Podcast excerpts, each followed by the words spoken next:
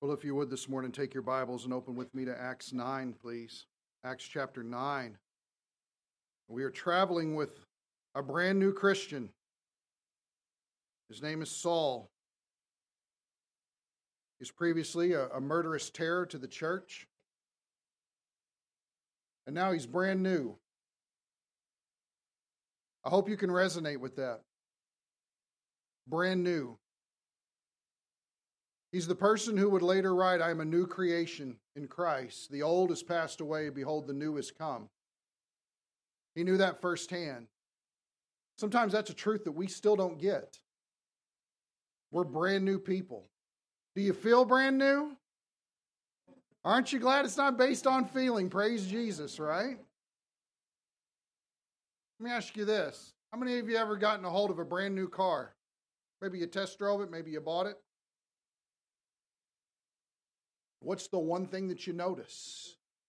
The brand new car smell. Do you realize that companies have actually come out with a spray for your car to make it smell brand new?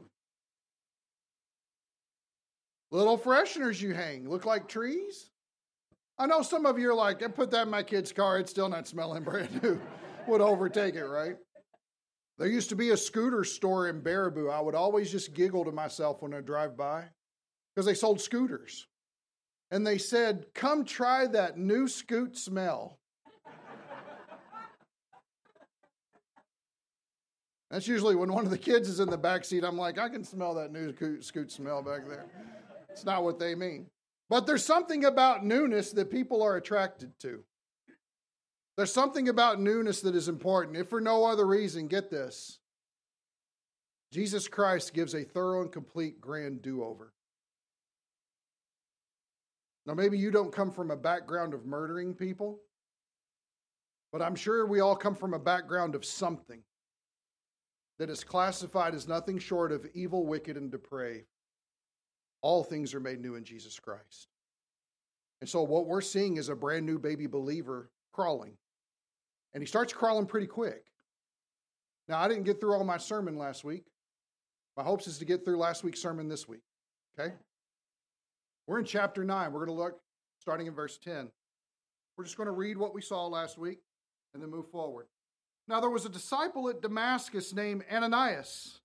And the Lord said to him in a vision, Ananias? And he said, Here I am, Lord. And the Lord said to him, Get up and go to the street called Straight and inquire at the house of Judas for a man named Tarsus, sorry, from Tarsus named Saul, for he is praying.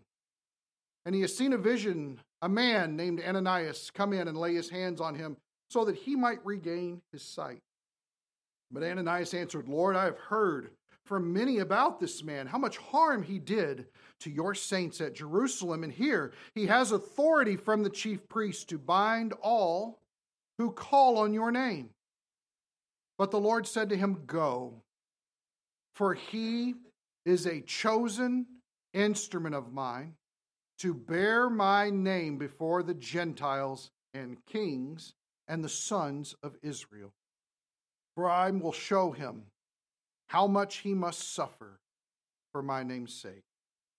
So Ananias departed and entered the house, and after laying his hands on him, said, Brother Saul, the Lord Jesus, who appeared to you on the road by which you were coming, has sent me so that you may regain your sight and be filled with the Holy Spirit.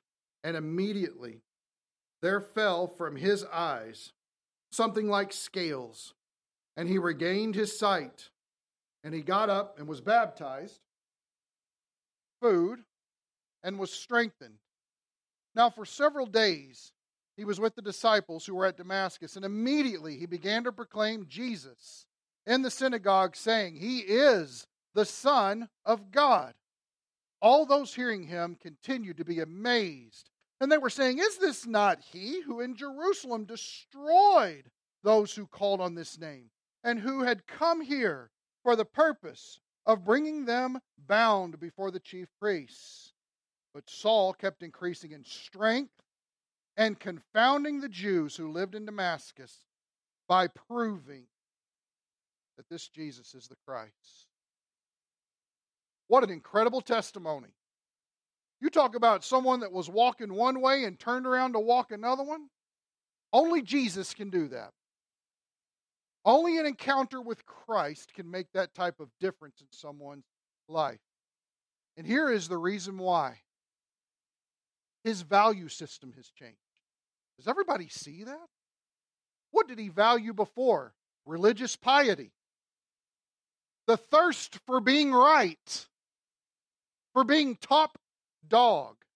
In fact, we're going to see a little bit of that here in just a second. But then when he came encountered with Christ, he's laid low, not eating, not drinking, blind. Has to be led by the hand instead of, I imagine that's how Saul walked whenever he's after Christians, right? But then when the light appears and blinds him, it's this. Immediately, he started proclaiming Jesus in the synagogues. Remember, why? Very strategic on his part. They already have a previous history. What is he proclaiming? Jesus is the Son of God. Why is that so important? Because he is saying, This King, this Messiah, the anointed one of God that you've been looking for, you killed him. He was actually here. And you destroyed him. This, we may not gravitate to, towards that easily. For a Jew, that would have been like nails across the chalkboard. But here's what we see He's strengthening, He's getting stronger, He's associating with people now, He's growing. Everybody wants a Christian that grows, right? And I love this word, confounding the Jews, threw them into consternation. I love that. You ever thrown anybody into consternation? Surely not you, right? I know that Jay certainly hasn't done that ever. Maybe. he laughs as he walks away. Great. But notice he was proving it. He was proving it. You know what that tells me? He was using these years of study in the Old Testament and he's unfolding passage after passage after passage. It's the Messiah. It's Jesus. It's the Messiah. It's Jesus. He is the Son of God. He is the rightful King of Israel. Now, this shouldn't surprise us. Does everybody remember the strangers uh, on the road to Emmaus. The two guys are walking along talking. They can't believe we thought he was the Christ and he died. And we had all of our hopes. And remember, Jesus is just kind of moseying along behind him. They can't recognize him. Something supernatural going on about that. But when he gets with them, he begins unfolding from the scriptures all that was written about him, unfolding from Moses. Wow. It's possible. The Old Testament is what preaches about the coming of Christ. He fulfills it. And then we come to an interesting little point. Everybody see verse 23? Look what happens here. When many days had elapsed, the Jews plotted together to do away with him. Now, that seems to be the way to deal with somebody who throws you into consternation, okay? But here's what's interesting about Luke. Everybody remember that Luke is a doctor? Everybody remember that Luke is very precise. In his gospel, he actually says, I sought to lay out an orderly account of how these events transpired. He's creating a timeline here. He wants for the facts to be indisputable, and he wants to record them to the best of his ability. I always think of, if you if you ever watch CSI or whatever, I always think of him as like the Gil Grissom of the Bible. Everybody remember that guy? That guy knows everything, and I'm well. You didn't see the fingerprint, like oh, good grief! He's that guy. He's unfolding everything there. And he's giving good reason for why it was there. That's Luke. But here is a strange place. When many days had elapsed, what happens here? You may say, well, this isn't a big deal. It just means a few days went by. No, actually, it doesn't. And people cannot figure out why Luke didn't document some of the things that happened here. Let's take our Bibles and turn over to the right to the book of Galatians. You're going to hit Romans, First, Second Corinthians, and then Galatians. We're going to go to Galatians 1. Galatians is an interesting book because it is a defense of faith alone in relation to how you live the Christ life. But he does something really interesting because it seems that his apostleship was being disputed. It seems that some people came in after he preached and told them it's by God's grace alone, that you are saved through faith alone. in the person and work of Jesus Christ alone because he alone died for your sins. And by the way, the word alone means by itself, alone. You say, why are you making a big deal of that? Read Galatians sometime this week. You'll see why alone is such a big deal. But what's interesting is, in order to talk about his apostleship, Paul takes us on a history journey. Now, this, what it, this is what it is. If we are looking at our bookmarks, and the last one here, the expanse, we're talking about what it is to have Scripture compared with Scripture in order to fill in some gaps for our minds. Something took place in the reason why he left Damascus. And then he does something and comes back to Damascus. Watch what this is. Look at verse 11 of chapter 1. For I would have you know, brethren, that the gospel which was preached by me is not according to man. For I neither received it from man, nor was I taught it, but I received it through a revelation of Jesus Christ. Does everybody remember that? The light? Boom! Now, if there was any other teaching that took place in that, we don't know. But we will take Paul's words at face value because they're inspired by the Holy Spirit. I don't believe he'd be lying here. It says here, verse 13, For you have heard of my former manner of life in Judaism. Have we heard of that? Yeah, actually, that's one of the first things we checked out, right? The persecution of Acts 8, Acts 9, and Acts 26. He recounts this for his audience. And, forgive me, Acts 22. We've got different accounts, one of Luke recording it, and two of his own testimony about what a scoundrel and varmint he was. He was dirty. He was bad. Watch, and see if this fills in any blanks for you. He says, How I used to persecute the church of God beyond measure and tried to destroy it. And, that's the negative side. Look at his positive side that he wants to bring out. I was advancing in Judaism beyond many of my contemporaries among my countrymen. Imagine yourself being in a race and kind of bypassing somebody like, that guy's got nothing on me. And just excelling through the ranks, award after award, commendation after commendation. Almost hearing the earthly means of a well done, good, and faithful servant. As good as it could have got in religious sex. Guess what? He had it. He had it. He was a Pharisee on the way to being the pinnacle. Maybe if one day could have gone to be high priest. Well, no, he wasn't of the tribe of Benjamin. But boy, he was on his way up, up, up. Now, watch what he says here. He says, I was advancing among my countrymen, being more, here's the words, extremely zealous. And watch what Paul does here to show us exactly what he was all fired up about. For my what? Ancestral traditions.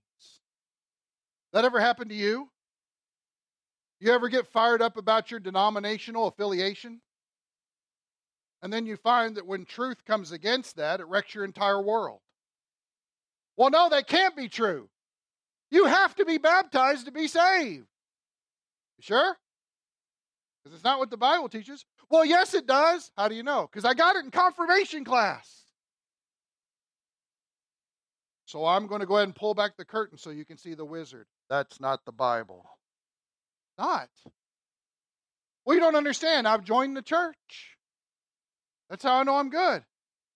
I don't save nobody. I taught Sunday school for 12 years. I remember asking a girl one time, How do you know that you're going to heaven when you die? I taught Sunday school for 12 years. I thought, poor Sunday school students. Because that was the only reason she could give. It had nothing to do with Jesus Christ dying on the cross for her sin. It had nothing to do with personal faith in him so that she could have eternal life and forgiveness of those sins. Nothing. Now, here's what's interesting I was so exceedingly zealous for a man made structure of what people said was right and wrong. I was so fired up about it. I'm arresting people and I'm killing people and I'm trying to get legal authority to go anywhere to jail them. Good grief. Zealous is the only word that you can call it. You can't call it rational. You certainly can't call it right. You can't call it full of love either. It's all about destruction and death. But here's what I love verse 15. But when God, oh man, but when God, you bring your highlighter today, get that puppy out and get that page wet. But when God, Why? Because God is the difference maker. Because ancestral traditions are laid low when God gets in the mix. Why? Because God is the perfect pancake maker. He will pour you out and then flip you no problem and deal with your world. You laugh because you know it's true, because you've been flipped. If you haven't been flipped yet, get ready. Because when you say, I just want more of Jesus in my life, the flipping starts. And he will do it. And you will be better off for being cooked on the other side, I promise you. He's perfect in how he does that. But when God got involved, wait a second, I thought in your ancestral traditions you were serving God. You know what that does? It tells you how far Judaism had gotten from the Old Testament Yahweh. Now that's tragic. It's tragic to be so, so right about all the wrong things. Where's the grace? Where's the Savior? Notice it's all, I'll take care of it. Good grief. Such, such a self centered view. But when God, who had set me apart even from my mother's womb, notice that. I got something to do for Paul the moment he was conceived. It gives us the location and time, doesn't it? Here's Saul in his womb. I got a plan for him. It just takes time to bring it about. We may notice that Jesus made sure it got taken care of because Jesus decided to introduce Saul to Jesus himself. Right? It wasn't some of we got to pray hard and go out with our tracts and evangelize. Notice nobody evangelized this guy. It's just Jesus showing up and saying, "Here's what's going on." Wow, and that doesn't happen to too many people. So we can't take that as like this is the prototypical conversion experience. It's not. But why was it this way? Because the moment that he was conceived, God had something for him to do. Notice what it says here from my mother's womb. He called me through his grace. You know what that says? I didn't deserve it. He did it anyway. That's what it is. And he was pleased to reveal his son to me. For what reason? So that I might preach him among the Gentiles. Everybody see the reiteration of his calling. Everybody remember about Ananias? But Lord, this guy's kind of brutal. You don't understand, Ananias. I've chosen him. He will bear my name before Gentiles and kings and the Jews. Everybody see that? Ananias knew the calling for Saul did. Guess what? Here's Paul. He knows his calling. I have been called to the Gentiles. This is the reason why God saved me. He has something for me to do. The reason why He chose me in my mother's womb is because He's got something for me to accomplish in my life. I did not immediately consult with flesh and blood. When he got flipped, he didn't go find other pancakes to associate with. Now that's interesting. Because notice he wasn't saying, Was this right? Was this true? Was this really what happened? What just happened to me in this? It wasn't about getting a human perspective or opinion on this. He says, verse 17, Nor did I go up to Jerusalem. Now you need to pay attention to this. He didn't leave from Damascus because that's where he was converted, yes. He didn't go back down to Jerusalem. Now, real quick, Deb, can we throw up the map from Jerusalem to Damascus? Everybody remember how far Damascus is? Everybody remember that? Down here's Jerusalem, up there's Damascus. Now remember, that's some scared Christians once persecution broke out. They traveled far. Guess what? Didn't stop Saul from coming after him. But once his conversion situation happened, he didn't go back to Jerusalem. Who would have been there? Remember when the stoning of Stephen happened? And everybody spread out except who? The apostles. And if his apostleship is being questioned, notice what he's saying. I didn't go talk to other apostles once I got converted. That's not how I'm trying to mosey in on the apostleship branding over my person. No, no, no, no. That's not what it was at all. Everything came to me from Christ. Now, that's important to understand to watch what happens because we got to figure out what happened and why Luke leaves this spot absent. So notice it says here, verse 17. Or, yes, nor did I go up to Jerusalem to those who were apostles before me, but I went away to where? Arabia. Now watch this. And returned once more to Damascus. Now, Deb, I'm sorry, go back to the map. I love you. You're on it. You're on it, but we got to show this. Oh, whoa, whoa. That's not the right one. Go back to the one before that. There. Everybody see these red dots here that just kind of go away? That's where he went. What's in Arabia? Does anybody know? Desert. Now, here's the interesting thing. To be fair, because if you were to read a commentary, here's what you would find out about this. There's a group down here called the Nabateans, okay? And one of the things they're most famous for is whenever we all watched Indiana Jones and the Last Crusade, and you see the city of Petra and it's all carved in the rock, and they're like, oh, he's going in there, the penitent man will pass, and all that stuff. Everybody remember that from the movie? Okay, good. So that structure, they were known for inhabiting some of that stuff, and they said, no, no, no, no. What happened was is that Paul went down there and messed with them, and hung out and he was preaching and evangelizing and had this thriving ministry going on. I don't think that's what happened. He was in Damascus and then all of a sudden he disappeared. He didn't go to Jerusalem. If you were going to go down here to this area, don't you think you'd stop at Jerusalem first? Notice what he's saying. I didn't do that. I went to Arabia. I went out in the middle of nowhere where there's nothing. Now the question is why? No one knows. No one knows. So Christ could teach him? I believe that's what it is. We can only speculate, but I want you to think about this for a second. He brings it up in passing for a reason, and he's going to give us some time here about when this might have happened. But imagine being schooled ever since you were five years old in the Old Testament, and all you know are the ancestral traditions that you would later have fuel your entire being and reason for living. I mean, that's indoctrination. Everybody understand that? So he's only thinking according to one way this entire time. And then Jesus comes in, and he probably said something like, You've heard it said, you shall not murder your brother. I tell you, if you hate someone in your heart, you've killed him. Do you think that's serious teaching that might recorrect some ancestral tradition? I'll tell you what it does it gets beyond the flesh and it hits the heart. It's not, notice it's not that Paul doesn't understand the Old Testament. He's proclaiming that Jesus is the Son of God. But there's everything intellectual to be exercised there. But getting to the heart of the matter, I believe this is what happened. And in order for that to take place, Paul had to experience something that we rarely have solitude. Paul had to get alone with God. You ever tried to get alone with God in a house with two kids? I'm just asking for a friend.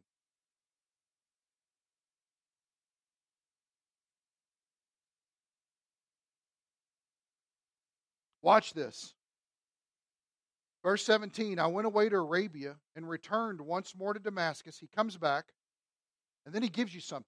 Verse 18 then three years later, I went up to Jerusalem. Now, here's what we don't know we don't know if the three years were inclusive of Arabia and Damascus Part 2. I think personally, we can speculate, I don't know. I think that probably Arabia took up the majority of that three years. Now, here's what kind of happens with that when we, if we think through it. And the only reason why I'm bringing it up is because this was the method of Jesus. Does it ever bother you that Jesus in the, is in the midst of doing this incredible ministry? He has this incredible teaching, healing is going on, people are coming and droves him, and all of a sudden he has to go away on the side of a mountain and leave all that behind so he can be alone to pray. Because any sensible denominational ambassador would say, Well, don't you see the ministry out there? Why are we neglecting the harvest of God? And of course, we understand Jesus knows that the time in solitude with his Father is what helps fuel the opportunities when you're in the midst of ministry. Or let me say it this way busyness will kill you. Let me say that. I really believe this. Satan is not so much concerned about whether or not you know where he is, but if he can just get you busy, you don't know where God is. Busy is one of the greatest tools next to depression and discouragement that he has. All of them are well worn. A lot of Christians are bearing the marks of those things. I'm going to give you a very simple tool that you can remember. Okay? Everybody hold up your hand like this. Come on. We're not like protesting. Don't think of it like that. I want you to take these two fingers. Okay? I want you to drape them over your thumb like that. See that? That's the first one. then I want you to do this. Okay. You've all just learned sign language that is no. No. You walk into my office, if you've ever sat down across from my desk, you will know that I have two post it notes in my office that say no. One is on my monitor for those folks that can't see the other one over here hanging off my bookshelf. Because when people want to bring up a lot of things about, well, maybe I need to, well, maybe I need to, well, maybe I need to, well, maybe, and I hear more, well, maybe I need to until the cows come home. I simply lean forward and I tap the edge of my monitor where that is. No. Well, maybe I should just get more committed to this. No. Because everything tends towards work and busy, work and busy, work and busy. No. Are you saying it's bad to work? No. I'm saying having a good work ethic in this day and age is awesome, but a good work ethic also knows when to say no. Take a break. If for no other reason, I just need some personal time. I'll be honest with you, I don't care about your personal time. I'll tell you this, I don't think Jesus does either. What we need is Jesus time. Time with God. Time in the Word. Time to let the mind and heart soak in a basin of Scripture. Time to actually pray with clarity unto an end. If you're like me sometimes with everything crazy, like, uh, Lord, I just wonder what my wife's cooking tonight for dinner. Don't tell me it doesn't happen to you. Sometimes our thoughts are like flies. Why can't we focus? I'll tell you why because the world is too busy.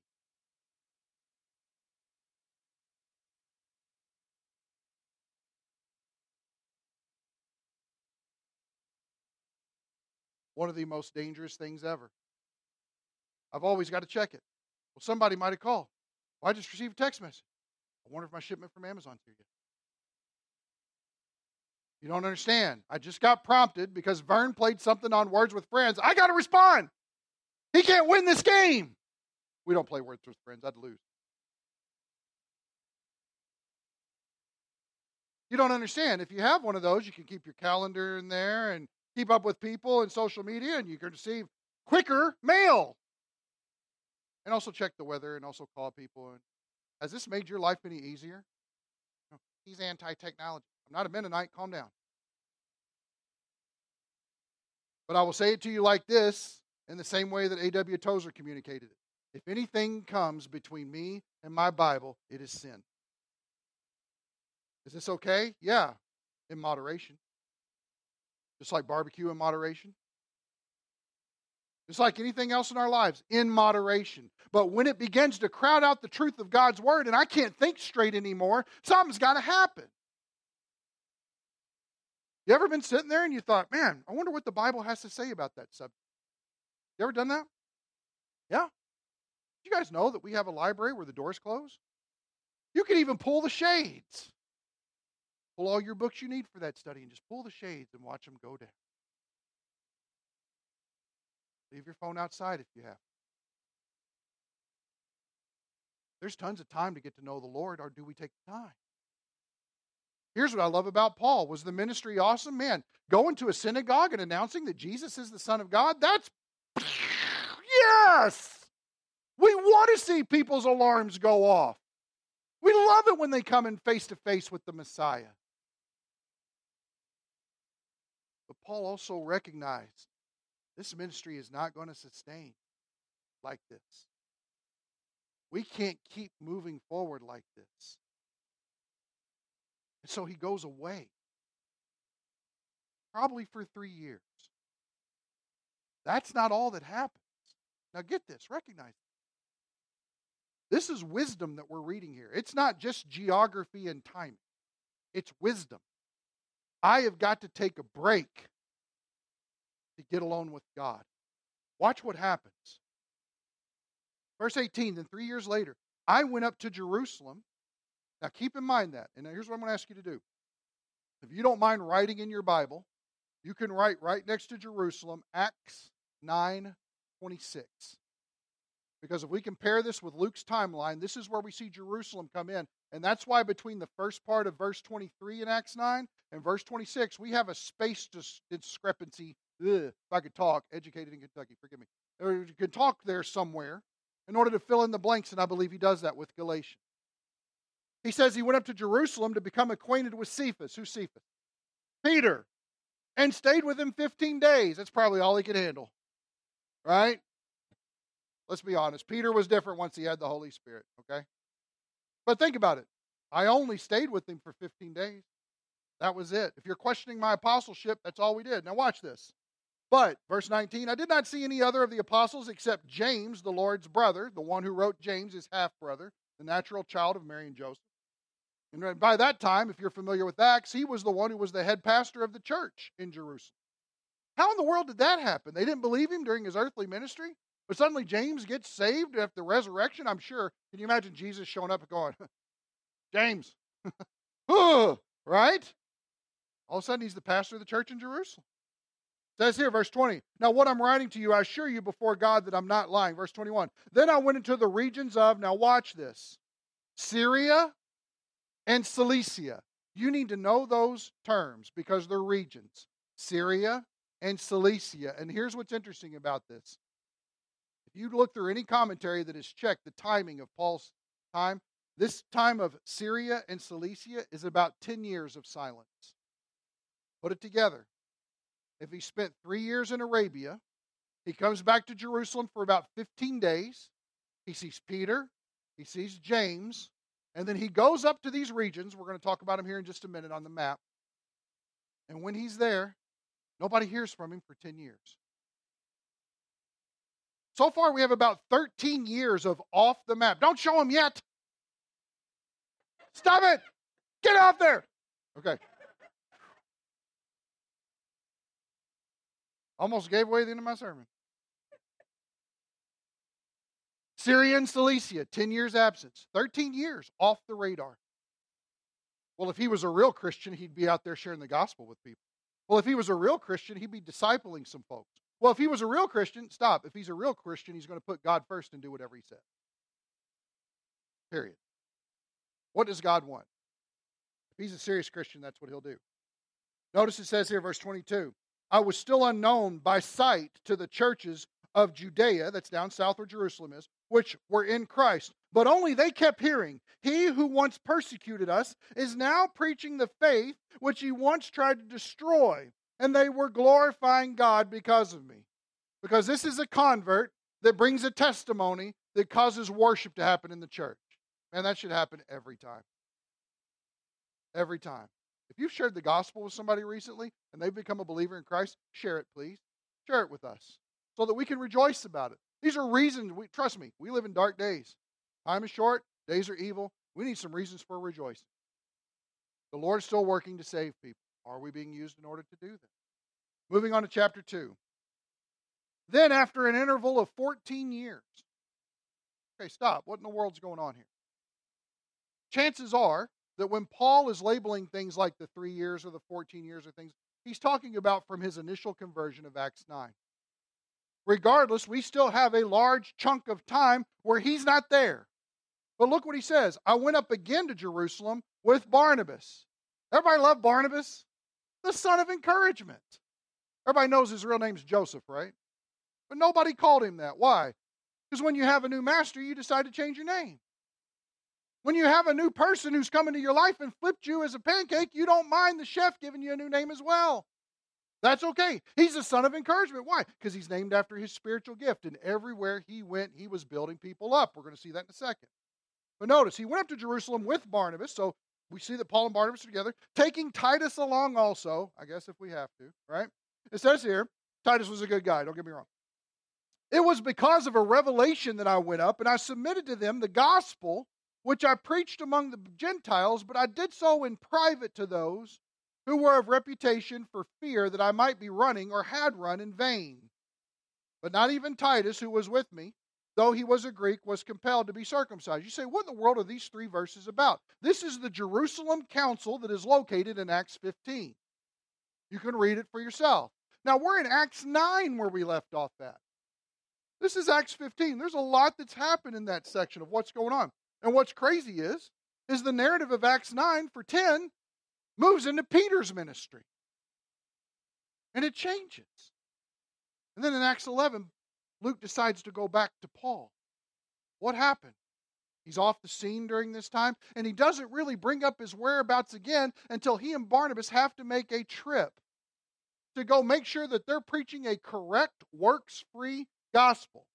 Because they had people who were genuine believers in the church who were saying, it's not just believing in Jesus, you also have to get circumcised and you also have to keep the Ten Commandments. And they're like, whoa, whoa, whoa, whoa, whoa, it sounds like works to me. So they go to figure all this out in Acts 15. But what's amazing is, is just as Luke left out the information that Paul gives here, Paul left out some information that Luke gives back there. Let's travel back to Acts 9. Acts chapter 9.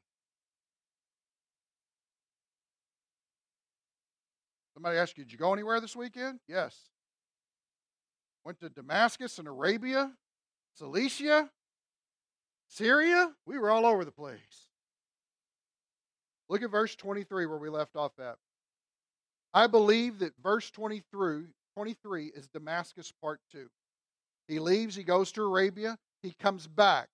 And when he's returned, the Jews are like, oh, we can't have any of this like he was doing before. And they decide they want to kill him. Look what happens here. When many days had elapsed, the Jews plotted together to do away with him, but their plot became known to Saul, and they were also watching the gates day and night so that they might put him to death. But his disciples, now that's interesting, by this time Paul has a following when he returns to Damascus the second time. His disciples took him by night and let him down through an opening in the wall, lowering him in a large basket. That's how he got out. Can you imagine somebody watching? Somebody's out here watching the entrance and exits to all the church, waiting for you to come out. Uh, that's a meeting you don't, right? We'll, we'll lower you out a basket out one of these windows so you can get away scot free. That's just a, I mean, think about how serious that situation is. As soon as we see him, dead. Okay? Look at this, verse 26. When he came to where?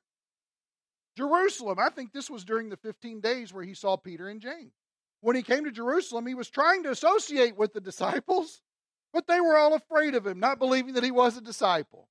He was a pseudo disciple. He's a spy Christian. Is that what he was? But look what happens. Verse 27. You got to love it. But Barnabas. Everybody see that? Keep this in mind, guys. Sometimes a person with a checkered past who comes to know the Lord needs a Barnabas who's already been with the Lord in order to bring that person alongside for full acceptance in the church. We still have our prejudices about things, and they are wrong, wrong, wrong. But sometimes you need somebody with the spiritual gift of encouragement to speak on behalf of somebody so that the church can be unified. But Barnabas took hold of him and brought him to the apostles and described to them how he had seen the Lord on the road and that he talked to him, and how at Damascus he had spoken boldly in the name of Jesus. And he was with them, moving about freely in Jerusalem, speaking out boldly in the name of the Lord. Isn't that credible? He's even got the apostles on his side. He went from ravaging to reconciling. That's insane. It's what the Lord can do. How about look at 29? And he was talking and arguing. I thought he was a Christian. Why is he arguing? Because Christians like to argue. That's okay. He was arguing with the Hellenistic Jews, but they were attempting to put him to death. It doesn't sound like they wanted to argue too long, did it? Now, watch this. But when the brethren learned of it, they brought him down to Caesarea now, Caesarea is along the Mediterranean Sea. So they brought him. In fact, Deb, can we bring up the middle map? I think we might be able to see that on there. Yes. Jerusalem, Caesarea. They brought him over there. Okay? To that point. They got him out of harm's way. They sent him away to where? Tarsus. Anybody remember what's special about Tarsus in Paul's life? Where he was born. He was born there. That's how he got his Roman citizenship by being born in Tarsus. Now, here's what's interesting. Now, Deb, you can bring up the super map.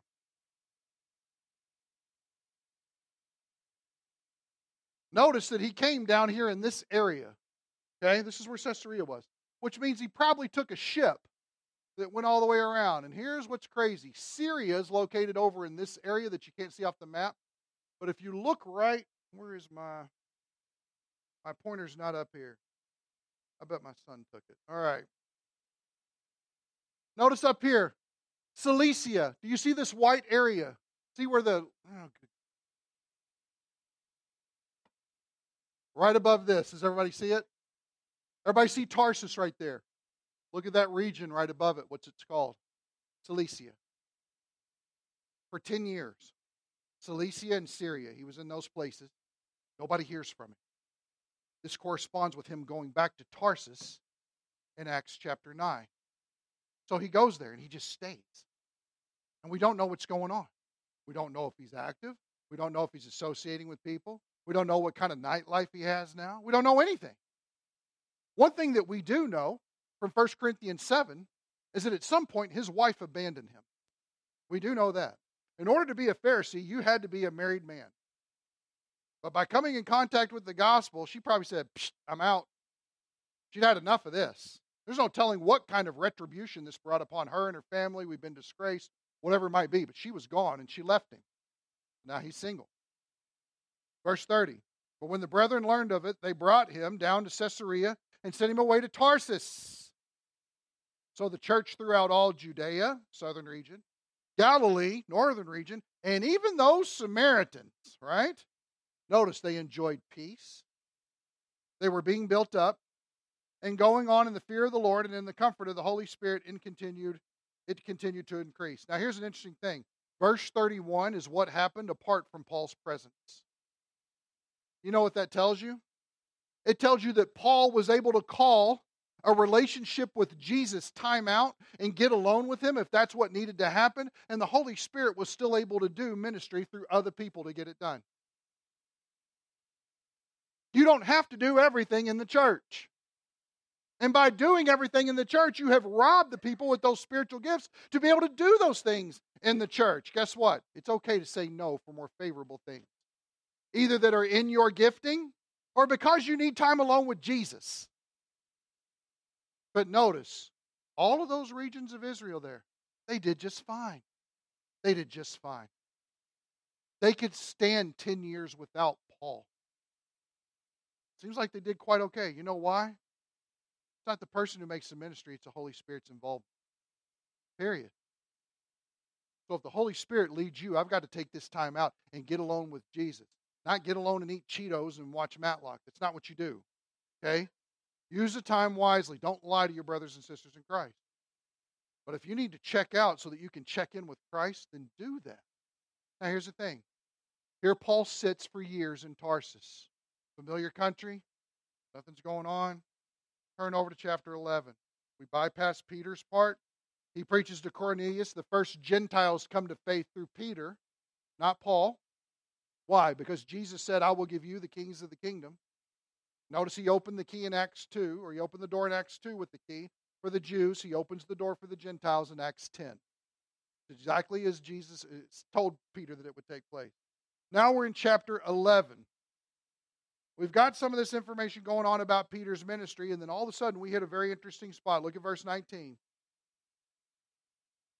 So then those who were scattered because of the persecution that occurred in connection with Stephen. Everybody remember that?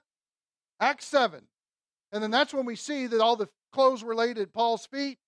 He gets all geared up and he's ready to go capture people. So notice it, Luke is connecting the dots historically for us here. We all know where we're at.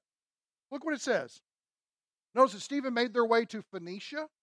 Now, here's what's interesting that's a coastal region that's just north of Galilee. That's important. You know your geography there. In fact, uh, we, we don't have to bring it up. I don't even have it marked. I can't find my pointer, so it doesn't matter.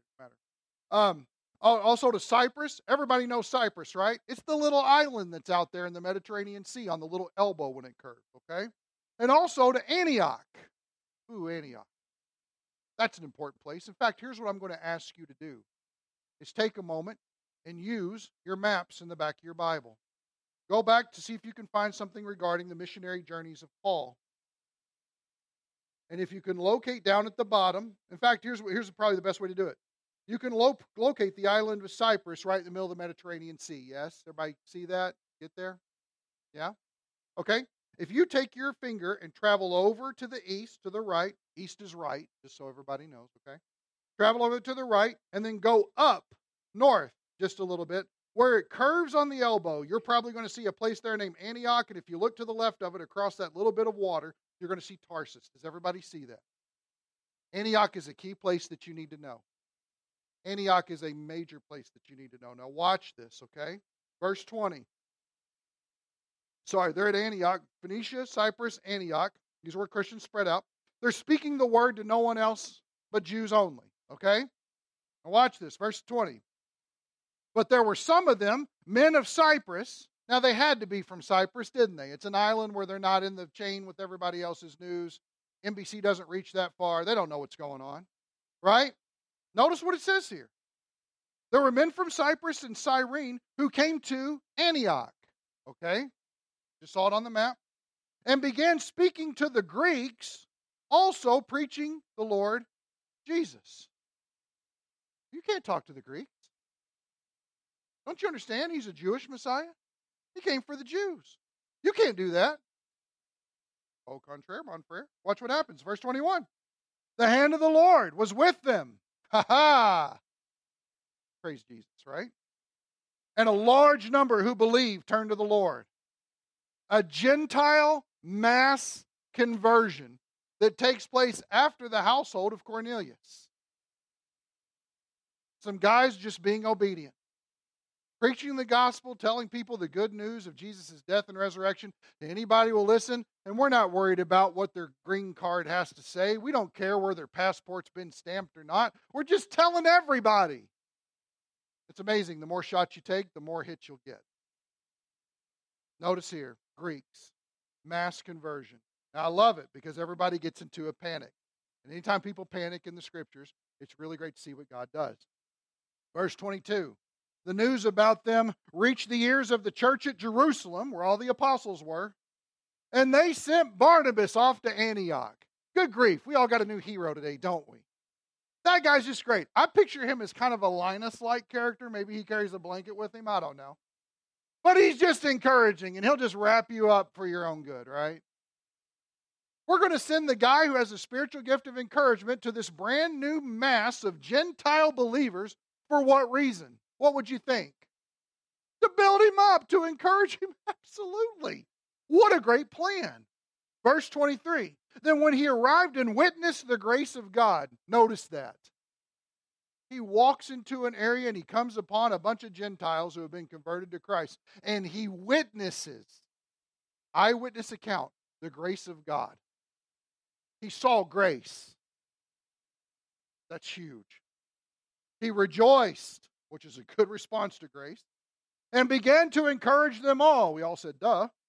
With resolute heart, now notice this, to remain true to the Lord, to abide in Christ. That was the message that he brought. I love that he wasn't licking his finger and holding it to the spiritual wind to see whether or not they were really saved. Thank God that he's had somebody who had a theology of assurance. He comes in and wants to build them up and say, Don't fall back. Keep on going. Press on. It's worth it. Remain true to the Lord. Verse 24 For he was a good man, is full of the Holy Spirit and of faith, and considerable numbers were brought to the Lord. In other words, check out the formula, guys, because it isn't any different today. Because effective discipleship was going on within the believers, evangelism was happening to bring more into the fold. Discipleship gives way to evangelism. Evangelism creates disciples. Does everybody see that our calling now is no different than then, and it's incredibly simple? It requires our effort, it requires our participation, it requires us to do things that are uncomfortable. But when it happens, the Lord moves. Understand that. Notice it says here, verse 25. Let's wrap this up. And he left for Tarsus to look for Saul. Wait a second. Barnabas ought to have more sense than Paul does. Paul was witnessing to people and he said, I got to go. And he went out in the desert. What's wrong with him? Now, Barnabas has got this thriving ministry and he leaves to go find Saul. Anybody wonder if maybe Barnabas thought, good grief, I can't handle this? What's interesting is, is we know Barnabas is the son of encouragement. That's a spiritual gift. Notice he's not the son of teaching. Notice he's not the son of preaching. Notice he's not the son of even knowledge and wisdom. Notice that he's not the son of giving. He's not the son of helps. He's not the son of discernment of spirits.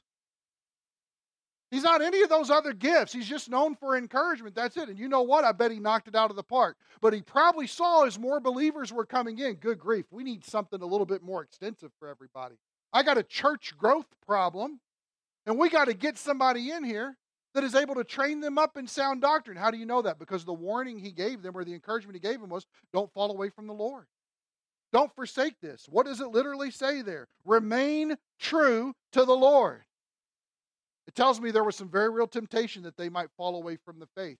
I got to get somebody in here to lay solid foundation so that they will build their lives on it and not sway when the house begins to rock or not fall when the house begins to rock. I've got to do something. Now, here's the amazing thing what's Saul been doing for 10 years?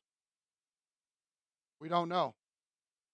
But here's what Barnabas knows from his previous interactions with Saul he would be perfect for this ministry. Chuck Swindoll in his series on Paul, if you've never heard it, it's incredible. It's a great character study of Paul. It's wonderful. He brings up an interesting thing. He goes, Did you notice that Paul's resume wasn't out? Did you notice he wasn't getting on any of the local websites for help wanted? He wasn't like, hey guys, I'm over here, hanging out in Tarsus. Need me? No. Okay, we'll, we'll talk later. He doesn't do that. He's simply being faithful to the Lord, doing whatever God wants him to do, and the opportunity arises when Barnabas comes to find him. Notice it says here, he went off to look for Saul, verse 26. And when he had found him, which means he searched, okay? He brought him to Antioch. And for an entire year, they met with the church and taught considerable numbers. I guarantee you that was probably every night. They taught considerable numbers. Why?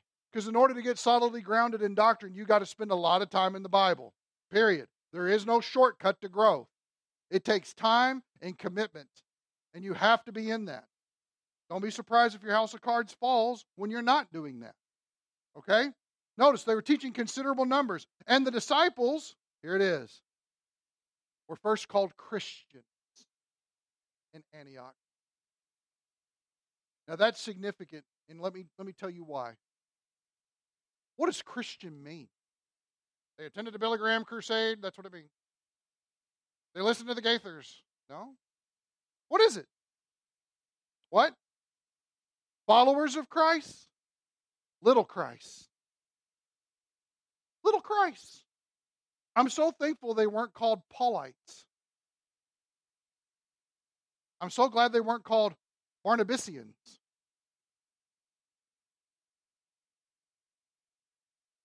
Notice that Paul and Barnabas got their ministry straight. It's Jesus, Jesus, Jesus, Jesus, Jesus. Why? Because everything in the Old Testament sets the stage for him, and everything that we have in the New Testament explains what happened with him.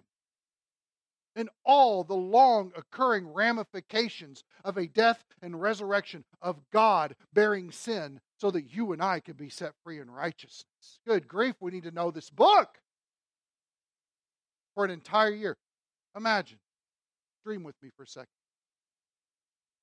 What if we had an entire year where we met every night? The elders would all take turns in teaching various doctrines of the Bible, going through various books of the Bible.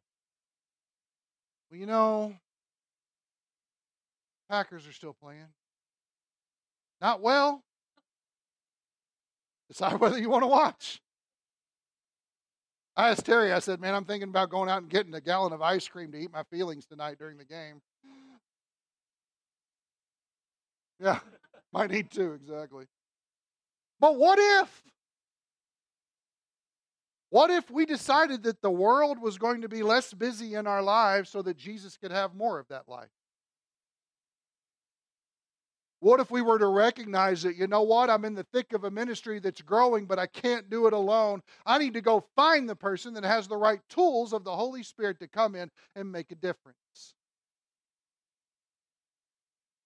My fear, my legitimate fear as a pastor would be twofold. Well, Pastor, that would take a lot of effort.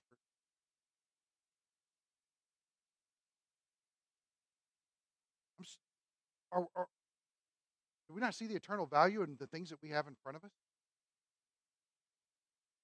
Let me ask you, please, if you think of Grace Bible Church as just some small little church in some small little town that nobody ever thinks about in the middle of Portage, we have ceased to think of it as God says we are. That is a personal perspective, and it is wrong. It is sin. I don't know about you, but I'm a child of the King. I don't know about you, but I have association with the Most High based on the blood of a person who didn't deserve to die, who has opened the floodgates of grace for me.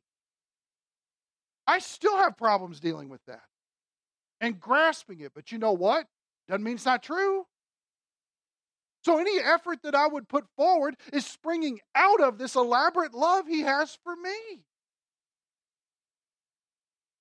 That's when it stops being stress and starts being success. The second thing that I would be scared to death of would be but if we do that, I might get changed. If I do that, I might get flipped.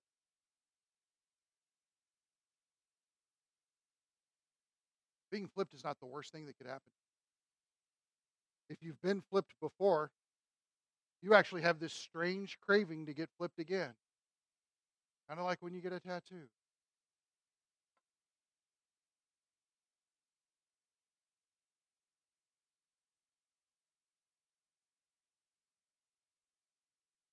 So here's what I'm going to ask you to do as we wrap this up. Only you can answer this question. It's the thing. I'm not trying to pry. But think for just a second.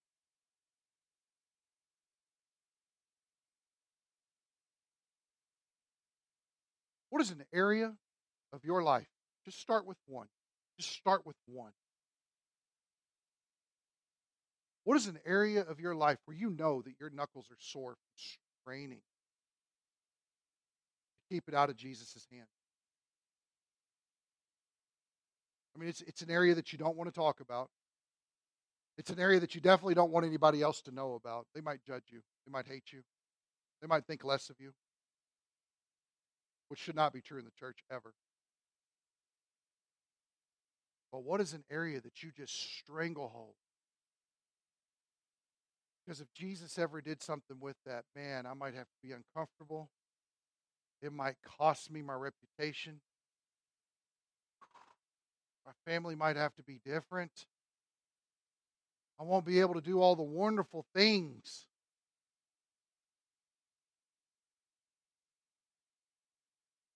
I would hate to think that we love this world so much that we wouldn't let Jesus happen.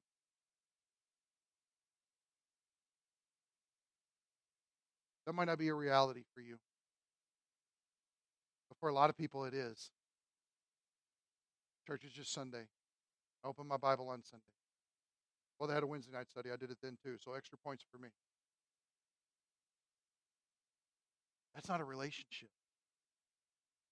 That is not having a regular sit down. Lord, here is what is just weighing me down so badly, and here's how I need.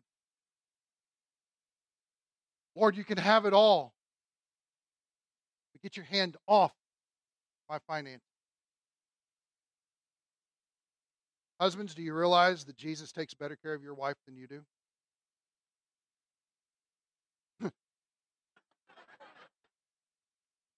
the women say yes. Now, notice here's here's not what I'm saying. What I'm not saying I'm not implying that any husband's doing a bad job. Think about this for a second. I'm saying that if you want to honor the Lord, you'll do it Jesus' way. Husbands, love your wives as Christ loved the church and gave himself up for her. A dying love. A dying love makes arguments less relevant. A dying love brings a husband to say, I'm sorry, much quicker. A dying love doesn't always have to have its way. Husbands, Love your wives because they're the weaker vessel. But they're also heirs with you of the manifold grace of God.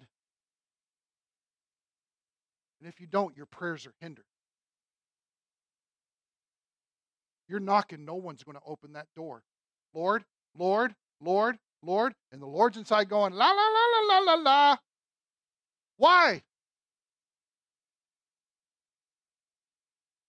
Because you wouldn't dare get down on your feet and wash your spouse's feet, or down your knees and wash your spouse's feet.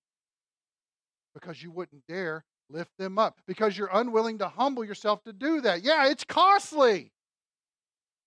It's costly. Guess what? The life you think you're living now that's great is not that great. It actually sucks, just nobody wants to tell you about it.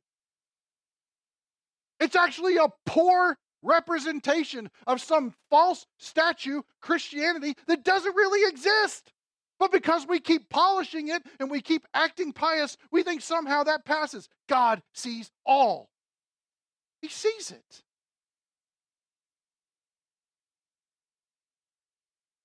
We're in an incredible position right now where this church is getting ready to move forward. I'm so excited about it. I'm surprised my head is still on my body. Okay? But listen, listen to me now. Listen. Sin always hinders God's work. Always. Deal with it. Deal with it. Come to Him about it now. You don't have to walk an aisle. We don't walk aisles here. It's okay. Don't need to. This is a conversation between you and Jesus, not you and Jeremy. So it's important that we take this time. I'm going to pray. The band is going to sneakily climb up here. Begin playing a song. And you know what? If you need to sit and pray, you want to stand and sing because you don't want anybody seeing you pray because you're conscious about that, whatever. If you need to talk, come talk to me. He didn't know I was going to do this. If you need to talk, come talk to Chuck. Chuck's full of wisdom. Talk to him. Talk to Kevin. Talk to Jerry. Where my other elders at? Where you at? Kenny, thank you. You know what? Terry, you count. Burn, you count. Jim, where's Jim? Jim's even got wisdom. Love it. Love it. Eli and Dave, where are you? Dave's in the back. You need to sit down and have somebody just pray for you. Use this time now. Please. Please. God wants to do great, great things. We have got to get some of this hindrance stuff that we have out of the way and let Him flip us like king. Let's pray. Jesus, thank you for our time together. Thank you for as we see the life of Saul unfolding, he's becoming Paul. You're teaching him. You're teaching him to say no to some things. You're teaching him that a vibrant relationship with you is so vitally important, that having that personal time is so critical. You're teaching him that names and faces don't matter. It's Jesus all the time, every time. You're teaching him that hardships will come and not everybody will like his message, and that's okay. You're teaching him that when he's needed, you will send for him. You're teaching him that he can be used for the greater good of the body of Christ by simply exercising the gift the Spirit has given. Father, we all need to learn these lessons too. You're slowly, slowly flipping. Praise the Lord for the amazing and glorious supernatural work that can be done in the life of incredibly undeserving people. No one is exempt. But for you to move, we have got to begin getting our hands off of the things that we hold so dear that are just fragments of what you desire for your children. But Lord, if that's a conversation we need to have now, I pray, Lord, let's utilize this time wisely. Wisely. We pray that in Jesus' name. Amen.